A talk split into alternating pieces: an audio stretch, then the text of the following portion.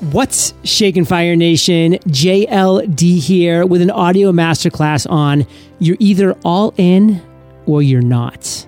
Fire Nation, it's your choice in this life. You're either all in or you're not. And to talk about this topic, I have brought Taylor Grieger on the mic. He was a rescue swimmer in the Navy. He sailed the deadliest waters on the planet to try and end veteran suicides. And we'll be talking about veteran suicides and the documentary that resulted from Taylor being all in. As soon as we get back, Fire Nation, from thanking our sponsor. Customers want more from brands. Delivering more means owning the customer experience, taking control over data acquisition, analysis, creative, and delivery. Klaviyo calls this owned marketing and believes it's the best path to growth. For more, visit klaviyo.com slash fire. That's klaviyo.com slash fire. When it comes to hiring, background checks are a must, and TransUnion Shareable for Hires enables immediate access to employment screening tools that deliver reports in minutes. Start your on-demand screening at shareable.com slash fire and use code ONFIRE50 at checkout to save 50% on your first screening. Taylor, say what's up to Fire Nation and share something interesting about yourself that most people don't know. All right, Fire Nation, here we go. Taylor Grieger. Um, biggest thing people don't know about me is I'm a master seamstress. I'm awesome at making dresses and clothes. Made a whole bunch of dresses for my little sister growing up. So, uh, and that translated well into sewing sales whenever they ripped down south, which worked out great. you know, I think it takes a military man to admit that they're good at making dresses. Oh yeah, man. I mean, I think we have this conversation a lot, a lot of, and especially with a lot of guys that go overseas. You know, once you've been over there, like you don't really have an ego anymore. You know what goes on. You're not really ashamed of anything. Well, and you've kind of already been like you've kind of proven your manhood or your womanhood in whatever case. You know, if you're a male or a female, so you just like I don't really have to prove anything to you. Right. There's not a lot to prove when you get back. You can just be you um, unapologetically. It's it's great. Well, Fire Nation, as I mentioned in the intro, you know, Taylor, he was a rescue swimmer in the Navy. And that's why when I saw his application come through, you know, despite the fact we get 400 per month, this st- stuck out to me because, you know, number one, he's a veteran. I love that. I'm a veteran, obviously. And, you know, it's really important for me to highlight these type of things that we're going to be highlighting as we're talking today. And just the overall mentality and philosophy on you're either all in or you're not. I mean, Fire Nation, you're either all in or you're not. And something that was really cool for me is when we were ch- chatting a little bit in the pre-interview talk, uh, Taylor let me know that he used to listen to Entrepreneurs on Fire while he was on the sea. So talk about that a little bit, Taylor. Yeah, for sure. Um, so the big thing on the sea was, and I think every sailor in the world can relate to this, is books and audiobooks are life on the water. That's what keeps you going. So anytime we were in port, we'd download podcasts and podcasts and podcasts and audiobooks. And uh, one thing I really wanted to do was, you know, put myself through marketing school whenever I was at sea because I wasn't going to school or anything. And right. I was like, might as well. I've got all this time on my hands. So I, I ended up reading every single marketing paper, case study, anything, especially with the Harvard business class. And then anything I could get my hands on, I'd read it and listen to it. And your podcasts were one of them. I, you know, downloaded every single one I could. And when we were at sea, especially on the night watches, we'd be sitting out there under the stars and, you know, 20, 30 foot waves crashing over the boat and I'd be Unreal. listening to your podcast. Me saying, Are you prepared to ignite? Oh man. See, and that's what I love, Fire Nation. So if you're listening to us right now and you're someplace cool, maybe you're hiking Kilimanjaro, maybe you're on the seas, maybe you're doing any of a number of things on a chairlift, skiing, or whatever uh, take a picture or just send me an email. Do whatever you want. Post on social media. Tag me on Instagram. I love seeing where you are listening to Entrepreneurs on Fire. So let's talk about your early life real quick, about before the military. Yeah, before the military, um, I think it started out like a lot of guys that I served with. You know, there wasn't a lot of places to go, a lot of things to do. And it was like you didn't really have a whole lot of doors. And, you know, I was sitting there one day, I had like a, a bottle of mustard in my fridge, and that's all I owned in the world. I had that and my dog, and I was like, well, I got to do something to change this life. yeah. And I think a lot of people that listen to this can relate to that. You know, you get you just get to a point where you're like, either I'm going to dig myself out of this hole, or I'm going to keep on living in the darkness. And then you make that conscious decision to do something about it. And joining the military was that stepping stone, you know, to uh, do something with your life. And and I'm from Texas, so being a Patriots, you know, big deal. And totally wanted, yeah, I wanted to serve the country and I mean, that decision was pretty easy. I didn't, I mean, that's where that decision was. I didn't really think, I was pretty young at the time, didn't really think too far ahead of like what the toll it would take on my body and my mind when I got out, um, which is what we're working on now. And that's so important. Uh, I went through the same process when I got out. You know, after a 13 month tour of duty in Iraq, I can just remember so clearly being back, like thinking I had quote unquote maybe dodged the PTSD bullets. But then for like the next six months, just like waking up covered in sweat. I'm not just talking like sweating. I'm like, my whole bed was so sopping wet. I had to change the sheets every single night. I had to take a shower. I mean, it was like a nonstop thing. I'm like, now after you know I, I saw some people and had some conversations like i know that that was just like all this adrenaline and stress and anxiety that was like releasing itself you know while i was sleeping and all these other things that were going on but this is so real fire nation so if you have a loved one who's been through something, you know, like a war or just a traumatic experience, and they're likely dealing with PTSD, like there's some real issues there. And we're going to be talking about things like the veteran suicide rates. But guess, guess what? It doesn't just apply to veterans, it applies to human beings in general. We live in a very difficult world. And this is the thing that we, myself and Taylor, want to kind of chat about today. And Taylor, you kind of had this idea about an expedition. So kind of give us the the background behind the expedition. Why did it start and, you know, why details like Cape Horn and all that stuff. Right. Oh, you hit it right on the head, man. And then that's that's what a lot of guys go through whenever they get back to the states. And I don't know about what your process when when you got out in the army.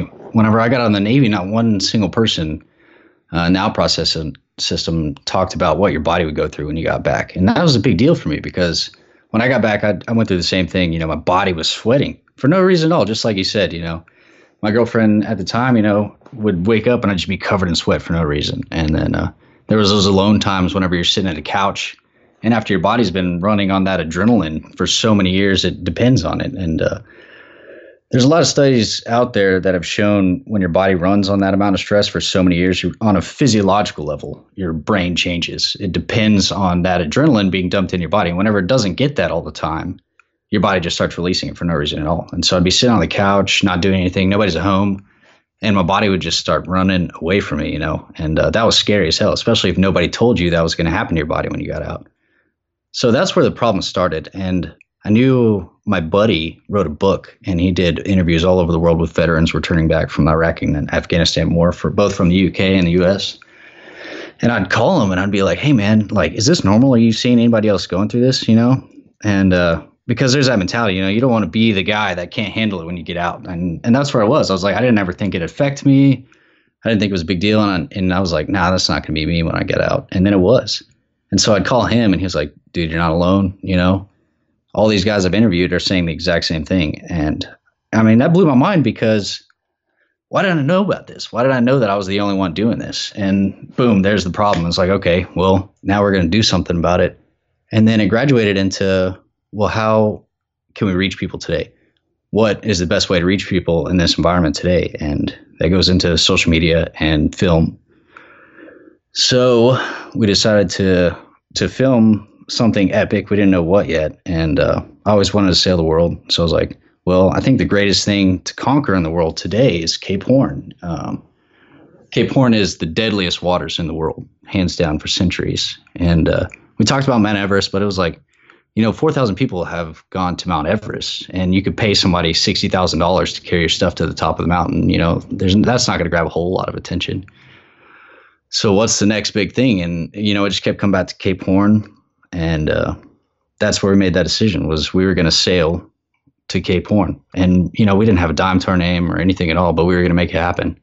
And I, found, I ended up finding this like shell of a fiberglass sailboat and completely rebuilding it for the next six months from the ground up. You know, new engines, sails, mast, rigging, everything, and uh, we did it. We set sail, and then we, you know, went right into three hurricanes and two tropical storms after that. That's a big wake up call.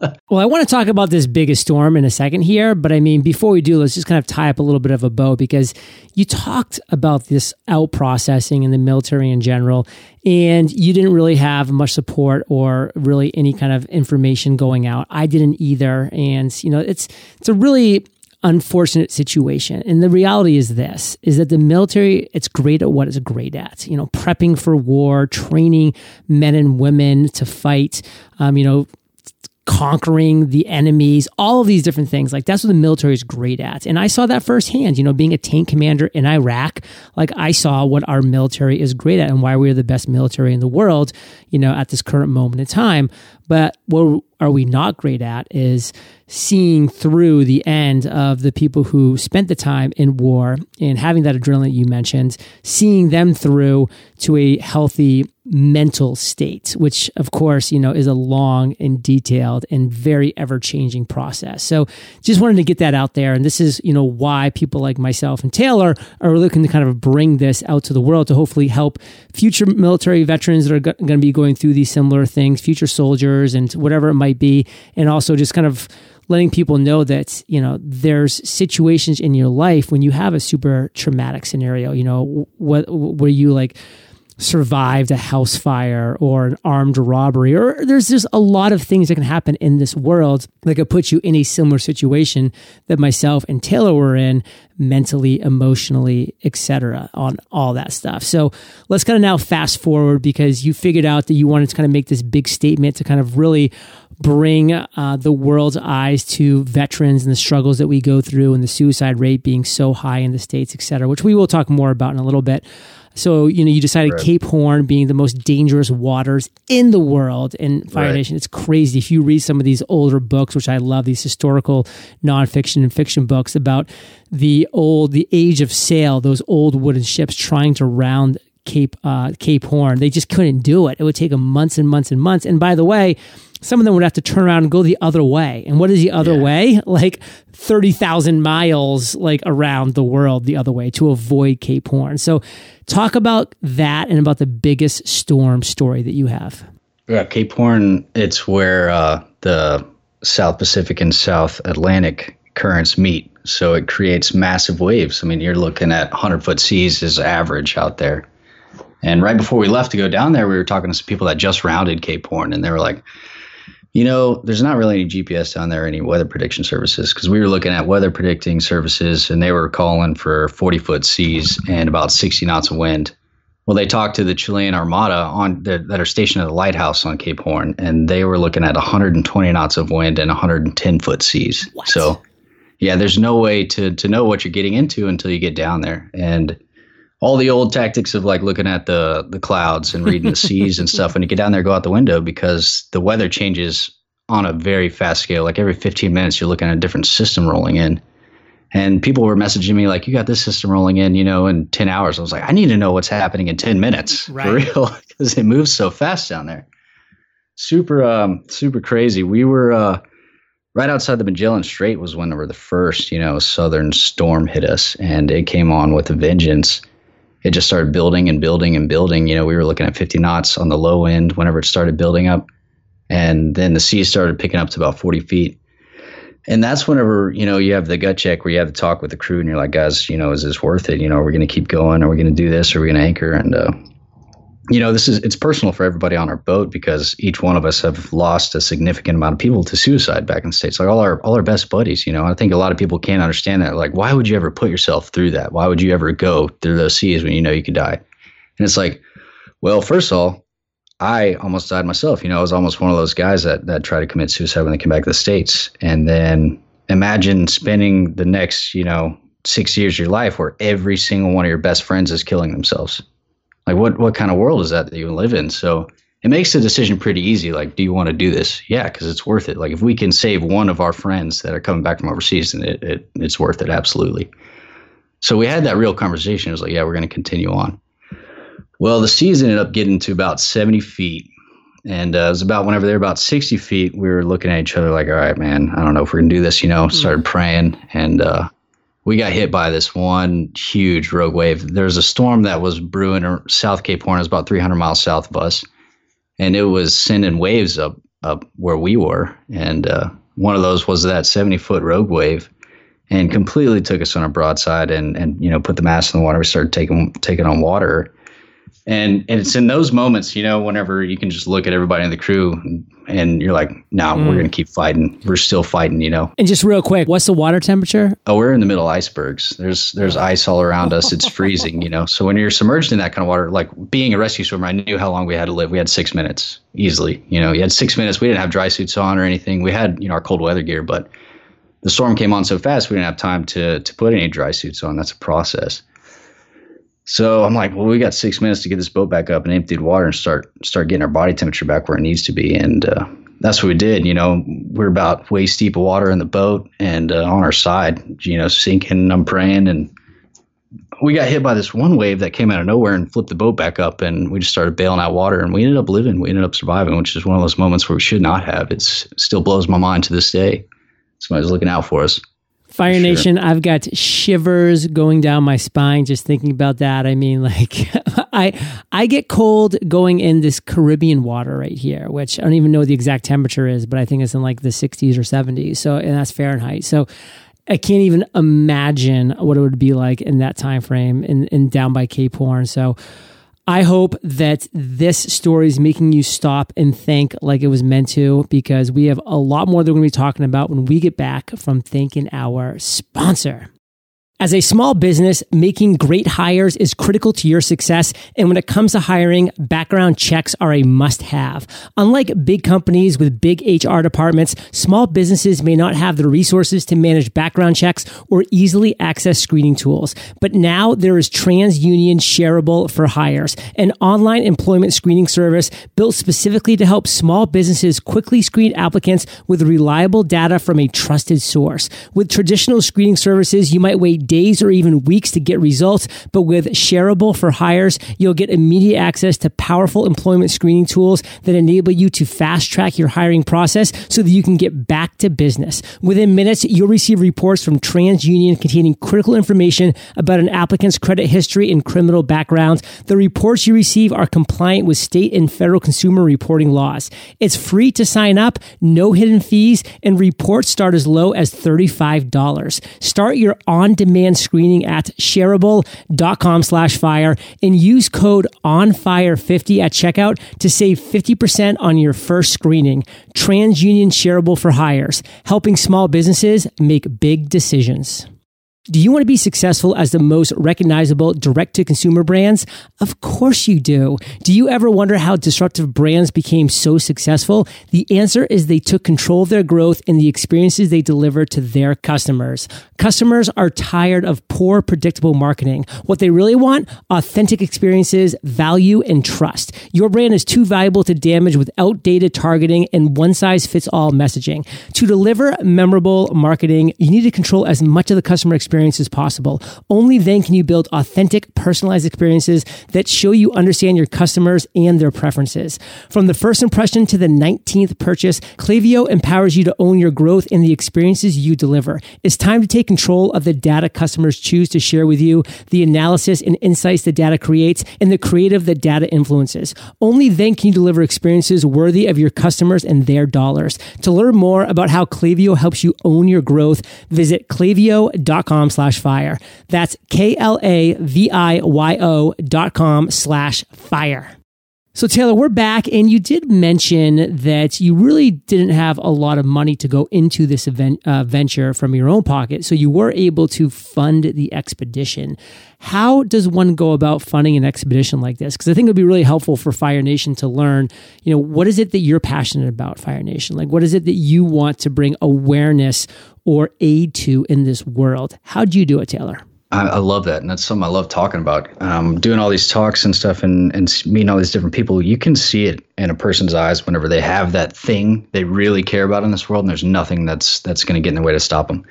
And I mean, they find a way to do it, and that's exactly what we did. It was like we didn't have any money, but we found a way. And I think the epitome of that story was we found ourselves in the Panama Canal, and you know we're there with a whole bunch of boats, you know, million dollar boats, six hundred thousand dollar boats, going through the Panama Canal and they're laughing us, at us as we roll up because we just use sails and uh, the boat's all beat up and ragged and sails are torn. And this marina is just laughing when we pull in, and they're like, "You guys don't even have any chain on your boat." And chain's a big deal, especially when you're trying to anchor in big, heavy seas. We're like, "Well, no." Well, just so happened that afternoon we saw somebody throwing away like 60 feet of chain. So Stephen and I were dumpster diving for chain in Panama, and all these all these people were at the bar just laughing at us. And we're like, you know, you got to do whatever you have to do to make it happen. And that translates into a lot of like what we're doing today and what we're pursuing today. It's like you don't you just don't let your ego get into the way you know? Like if you want something in this world you're going to do it even if that means going through a dumpster to make it happen. It, and nobody can get in your way. It doesn't matter who laughs at you or tells you no like whatever you know? Just do what you want to do in this world and make it happen. There's a way to do it. There's always a way. As long as you just keep pushing forward you stay, stay consistent keep hammering at it every single day it's going to happen for sure what was one thing that you did that you really felt helped the funding process of your overall expedition? Cold emails, man. Cold emails. I think we're up to like 600 cold emails. It's it's ridiculous. Um, just getting the word out, asking, you know, reaching a hand out, asking for help. Like, we're doing this. Do you think there's anything you can do for us? Do you, I mean, can we work together? You know, can we work for you? I mean, right now I'm running charters for other people's boats just to keep Skeleton Crew sailing going. You know, like just just putting the word out there and talking to people. People, you know, I think people get intimidated in what position somebody's done or what somebody's done in the world, but you got to remember everybody's just somebody just like you are, you know. So just having a conversation with them, tell them what's going on, and seeing if you guys can work together. I think a lot of people get scared of of asking for help, and especially in the military when you get out, you know, it goes back to that. It's like it's all right to ask for help, man. I think that's the best thing I did for my life was saying I have a problem. Do you know any better way to go about this? Because you know, uh, nine times out of 10, you don't know. So somebody else might as well reach out and ask them if they can help you. And then it makes it that much easier. Just sucking up that ego and asking for help really goes a long way. Fire Nation really believing in your cause and knowing what you're doing. I mean, Taylor's not asking, you know, for money so that he can go buy a Ferrari. Like he's asking to fund an expedition so that he can bring awareness to veteran suicide. So you just need to make the ask. You need to put in the reps, these cold emails, because you never know what that other person's frame of mind is when you reach out to them. They might have just lost somebody through a suicide or through a, a veteran suicide. They might you know, have somebody that they really care about, you know, who's going through a tough time right now. And, or they might know somebody. They might not be in a, in a situation or in a place to help right now, but they might be able to connect you to somebody. You've got to put in the reps. You've got to put in the work. You've got to put out as many feelers as possible because you never know. And then, by the way, it's all about timing. So after you've gone through a thousand of those cold emails and it's been a month or two, start back at the first one. Be like, hey, just wanted to check back in to see if anything's changed. Because guess what? Something may have changed. So put in the reps and just go from a place of service. Start from a place of service, go to a place of service. Now, let's talk about the documentary that you created and the whole process behind that. Yeah, no doubt. That's it's cool you brought up the timing thing because that's exactly how it worked. You know, um, we knew it was going to happen. We knew we wanted to film, so that's we set out to do. You know, Steve and I aren't filmmakers. I, mean, I, I think we are now because we've had years of doing it. But um, when we started out, we were like, well, let's just film everything. You know, let's film everything we're going through. Let's make it raw and real because I mean, every sailing channel out there now is just about sailing the Caribbean or sailing the trade winds and you know, you've got girls in bikinis and dudes sailing catamarans. You know, it's super chill, but nobody was showing really like how raw it could be, how how real it is. You know, the struggles and the stuff that breaks, and how you can do it without spending any money at all. You know, you can get into the sailing community without spending a dime. You don't have to. Everybody thinks that you have to have a whole lot of money to have a boat, but that's not real. You just have to work hard. So we we decided to document it all, all of it and we did that the entire expedition. You know, um, there's a lot of days we didn't want to film, especially when we were freezing. You know, I had ice frozen in my beard, and I was like, "Dude, I'm cold. I want to stay below deck." And we were just like, "We have to document this, or it'll be for nothing." so there was the winter last year. We were in Valdivia, and it just got so cold, and there's so many icebergs, and it got super dangerous. And the boat caught on fire, man. It was one of those things you probably know from the military, the Swiss cheese effect. Whenever it's not one huge thing. It's a whole bunch of little small things that start going wrong before a major mishap happens. Big time. Yeah, that's exactly what happened, man. Um, and then the one that broke the back was whenever the boat caught on fire. We had this massive engine fire, and um, you know, Steven was sleeping, and I was above deck, and and John had just gotten off watch, and you know, smoke started billowing up, and it was I mean, still scared to this day because Steven's cabin was full of smoke. I didn't, you know, I thought he was passed out. I thought I was gonna have to carry him up. He ended up waking up and getting out, and we ended up getting the fire under control after a little bit of time, shutting everything off and working with a fire extinguisher, which sucks below deck because if you blow a fire extinguisher below deck, you can't breathe. it's terrible. So we fought the fire and we ended up sailing another 400 nautical miles to um, to Chile, to the coast of Chile, and that's when we were like, well, we got to go back home. But whenever, and we all wanted to give up. We all wanted to quit. We all thought that that was the end. You know, our boat was sinking and on fire, and we had no way to keep going. And and then we got an email because we, you know, we don't have service for months at a time. When we got to shore, we we get up, upload all, all these emails and stuff, and you know, we got to email another one of my good buddies that I was overseas with ended up killing himself. And I told the guys that, and there were no words. You know, we were going to go back and we were going to find a way to keep this going.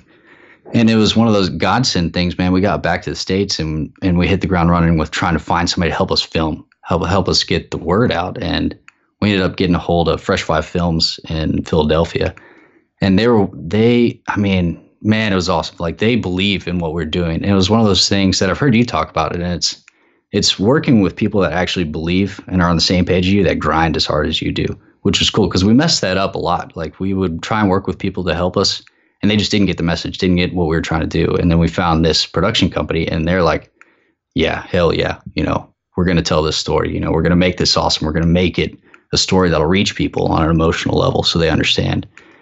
And uh, that's when we started working with them. And that was two months we were back in the States. And then we went back down to the boat during their version of the summertime, which isn't really a summertime. It's still cold as hell down there. And kept filming and kept going. And they ended up meeting us down in Puerto Williams in Chile right after we rounded Cape Horn to, you know, get a feel of all the penguins around and all the icebergs. I mean, we were sailing in waters that nobody's filmed before. We're in uncharted waters. Literally, wow. the GPS is black because there's no you can't you can't look at any land on there.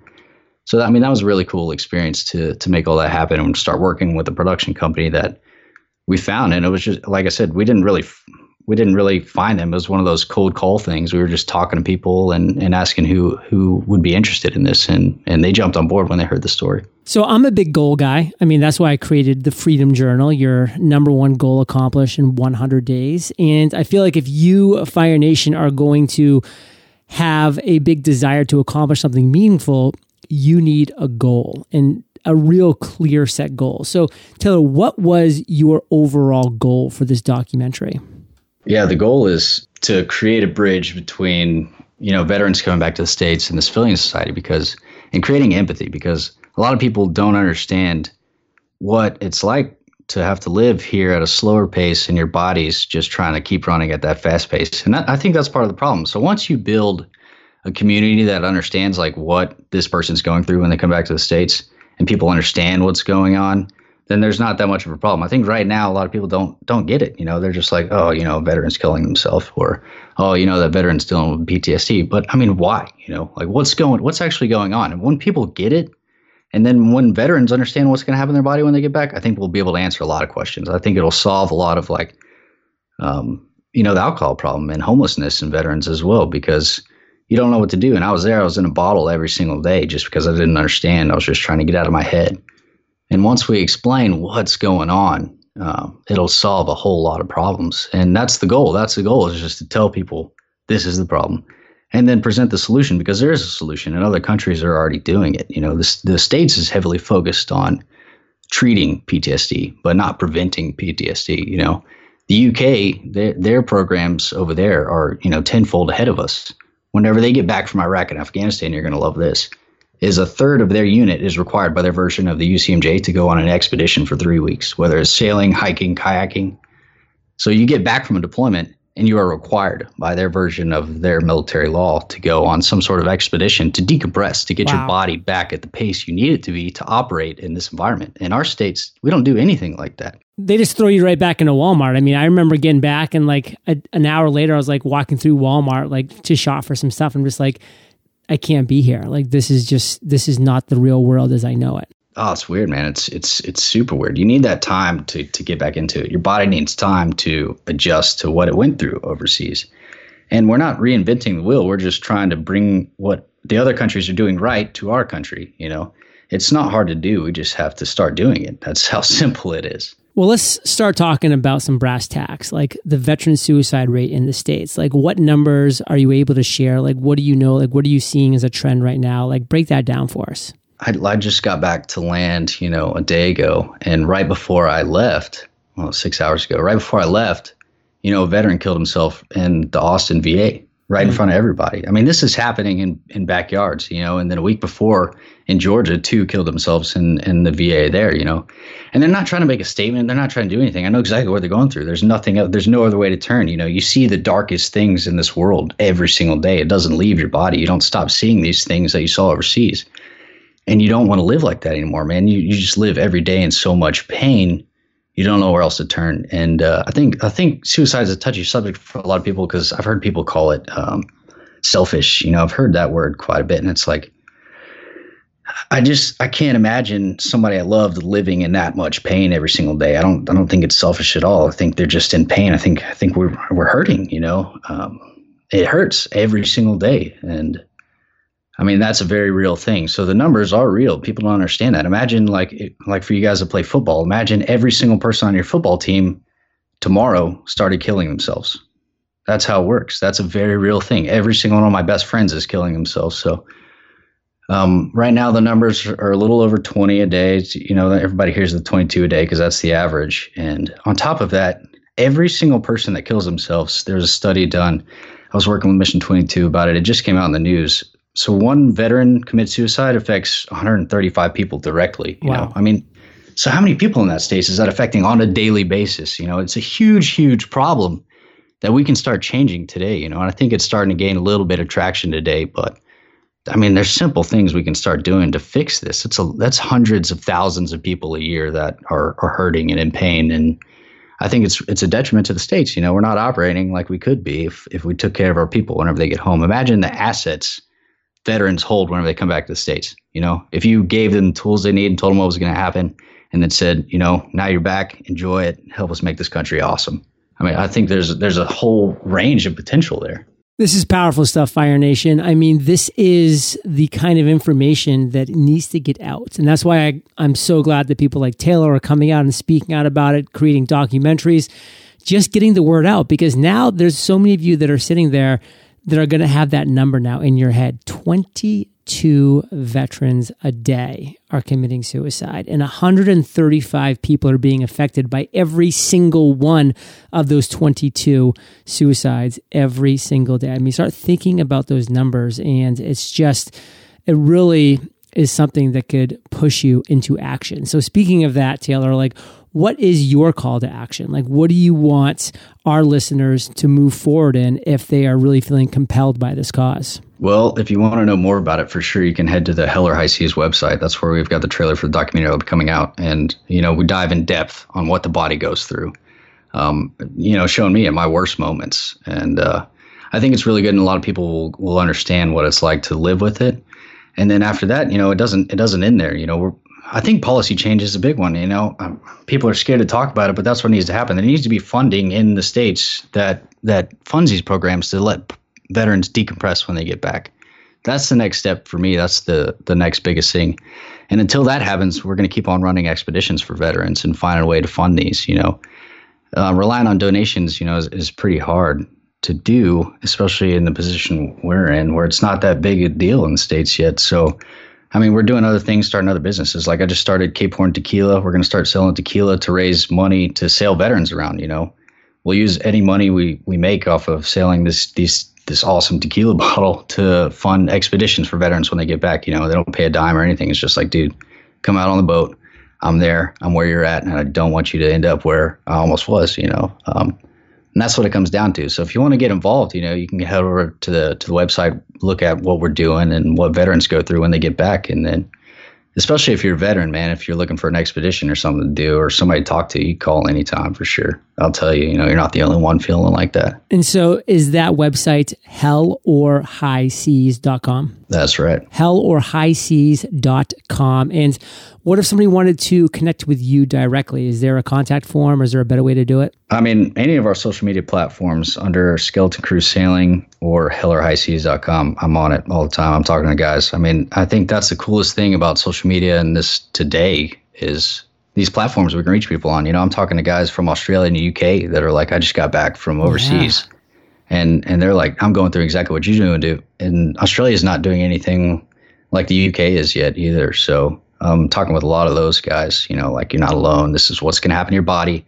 This is how you can fix it. I mean, and I really think it's just getting outside and, and appreciating this world again instead of living in your head and living in the darkness that you just returned from, but getting out there and seeing how beautiful this place is and really appreciating it and just appreciating being alive. Like you're living in this moment. You've lived to see this time here. So I think, uh, yeah, reaching out on social media, I mean, I'll be the first one to tell you what you're going to go through and and what you can do about it what helped me at least fire nation if you're not a veteran but you know somebody who served and you know somebody who's been overseas or spent time in a, in a theater of war or anything along those lines then this is an episode you really want them to listen to because just like Taylor shared his stories, I mean, I went through so many similar things he talked about. And, you know, one thing, you know, I enrolled a year and a half into law school after I got out of the military. And still a year and a half later, I remember sitting in that classroom. I was like a really good college student. Like I was attentive, I could focus, and I was sitting in these law school classes. I could not focus on anything. And, and, and I didn't know what was going on because I wasn't really tying it honestly back to my military experience because I didn't really think that I had, had, had, had it that rough and was dealing with major PTSD. Like, so I, I was so lost and kind of confused at that moment in my life. But if I had just been able to be aware that, hey, this is something you can expect, because then you don't get over stress and, and have this amazing amount of anxiety saying what's wrong with me. It's just like, no, like this is what happens. It's part of the process. Just relax. Right. And this is what you do to get through it. These are who you surround yourself with. And it's just knowing that, you know, you're not there alone. That's the biggest thing. So Taylor, thanks for rocking the mic today, brother. And Fire Nation, if you head over to eofire.com and just type Taylor, T A Y L O R, in the search bar, his show notes page will pop up with everything that we talked about today um, and links to everything that we talked about. Again, the URL is hellorhighseas.com. Head over there, reach out to them via social media, Hell or High Seas, Skeleton Crew, all that jazz. You can find them um, through the show notes page of this we- of this podcast or directly on their website, hellorhighseas.com. So reach out, share this podcast. If you're so moved, support what they have going on with the tequila, with the documentary, and all that jazz. Taylor, thanks for coming on and being open and honest and sharing what you're sharing today with Fire Nation. For that, we salute you and we will catch you on the flip side. Thanks, man. It's been it's been a true honor being on the show. Thank you. Hey, Fire Nation. Today's value bombs were brought to you by Taylor. And I hope you've had your big idea. But if you haven't, guess what? In 60 minutes, I can get you there. Visit yourbigidea.io. It's a free training, and I'm going to get you to your big idea in less than an hour. And guess what? Once you're there, the sky's the limit. I'll see you there, Fire Nation, or I'll catch you on the flip side. When it comes to hiring, background checks are a must, and TransUnion Shareable for Hires enables immediate access to employment screening tools that deliver reports in minutes. Start your on-demand screening at shareable.com slash fire and use code ONFIRE50 at checkout to save 50% on your first screening. Customers want more from brands. Delivering more means owning the customer experience, taking control over data acquisition, analysis, creative, and delivery. Klaviyo calls this owned marketing and believes it's the best path to growth. For more, visit klaviyo.com slash fire. That's klaviyo.com slash fire.